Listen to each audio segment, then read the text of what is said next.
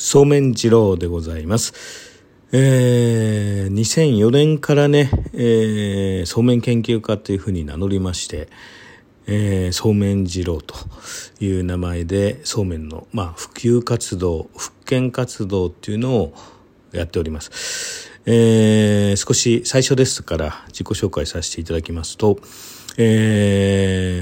舎の家はね、奈良県の桜井市っていうところで三輪そうめんの製麺所をやっております。本家というか、親戚ですね。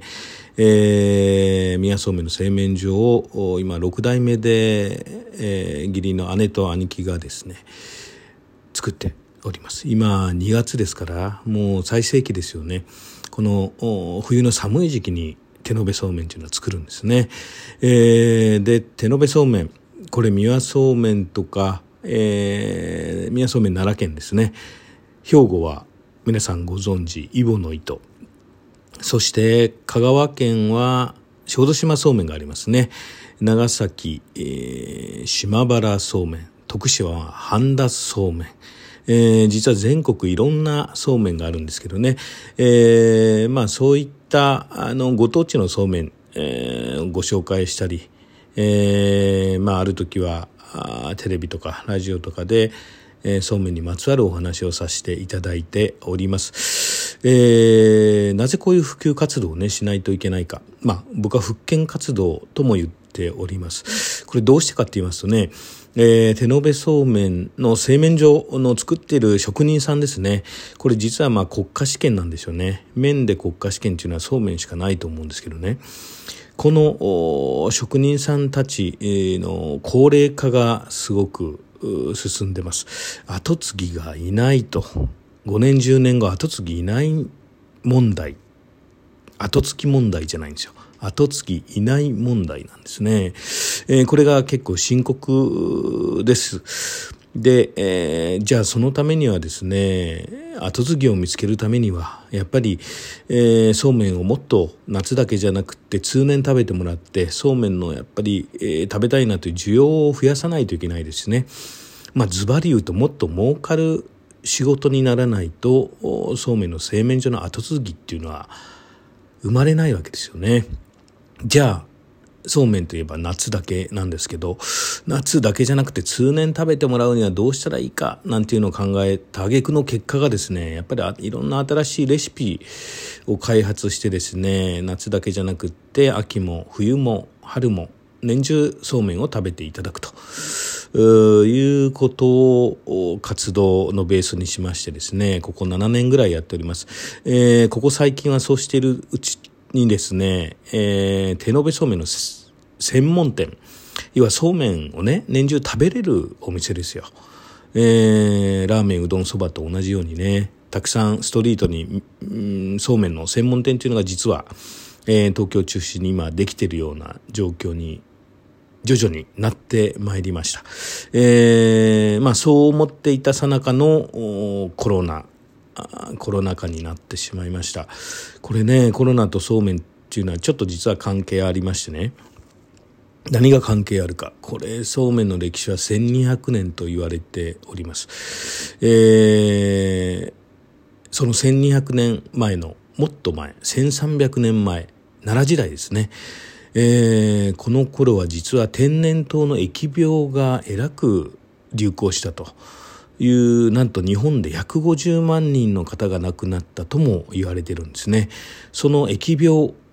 から始まってですね、飢餓とか飢えとか、これが大変になってですね蔓延したんですね。もともとはその遣唐使で帰ってきたお坊さんがなったみたいな話で、そこから太宰府に入って、奈良に広がって全国に広がって、最終的には150万人の命を落としたというふうなことを言われておりますが、この疫病を鎮圧するために、そして亡くなった方の魂を鎮魂するためにですね、1300年前には東大寺が国策として作られたんですね。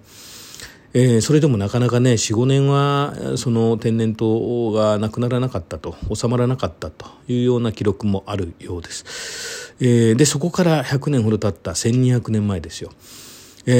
またね天然痘があったみたいなんですね。またそういう木が上が起こったりしてですね、そこで奈良県桜井市、大宮神社っていうのがあります。一番古い神社ですね、日本で最古の神社なんて言われてますが、そこの神様のお告げでですね、その上をしのぐ、そして保存食として、小麦、水が豊かな奈良県桜井市でそうめんを作りなさいと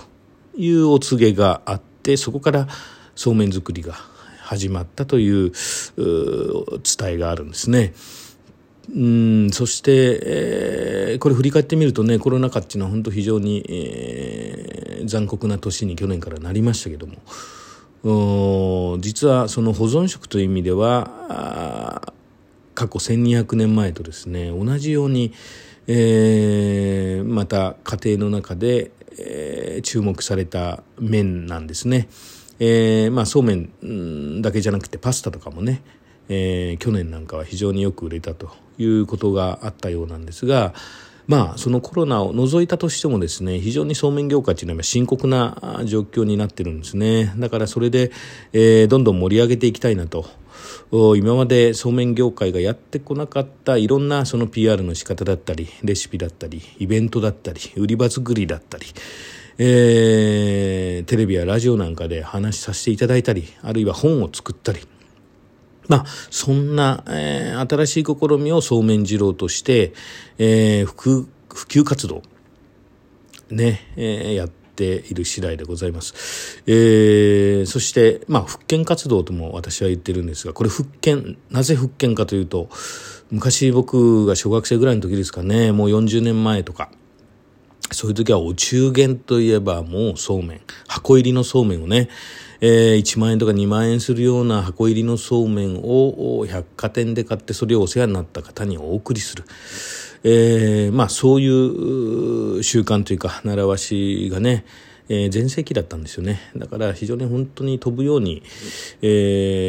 そうめんというのは売れていた時代なんですが、なかなかそのお中元文化というのもなくなってきましたよね。年賀状も同じかもわかんないですよね。そういった昭和の、良き文化っていうのがどんどんなくなっていくような、デジタルの時代。もう今はもうクラブハウス話題の時代ですから、こうやって音声メディアを通じてですね、声でお伝えしていきたいななんて思っているんですが、2021年ですよ。これ今コロナ禍でまだ続くような状況でありますけども、引き続きそうめん文化を広げていきたいなと思っております。今2月ですから、これから春になって夏になってということで、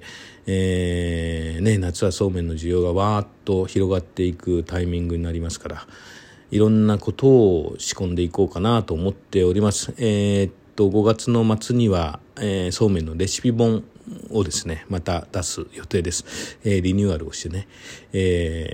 新しくしてレシピ本を出す予定でございます。今年もそうめん復権活動、啓蒙活動をどんどんやっていきたいなと思っております。なんか歌なんかも作りたいと思いますしね。ということで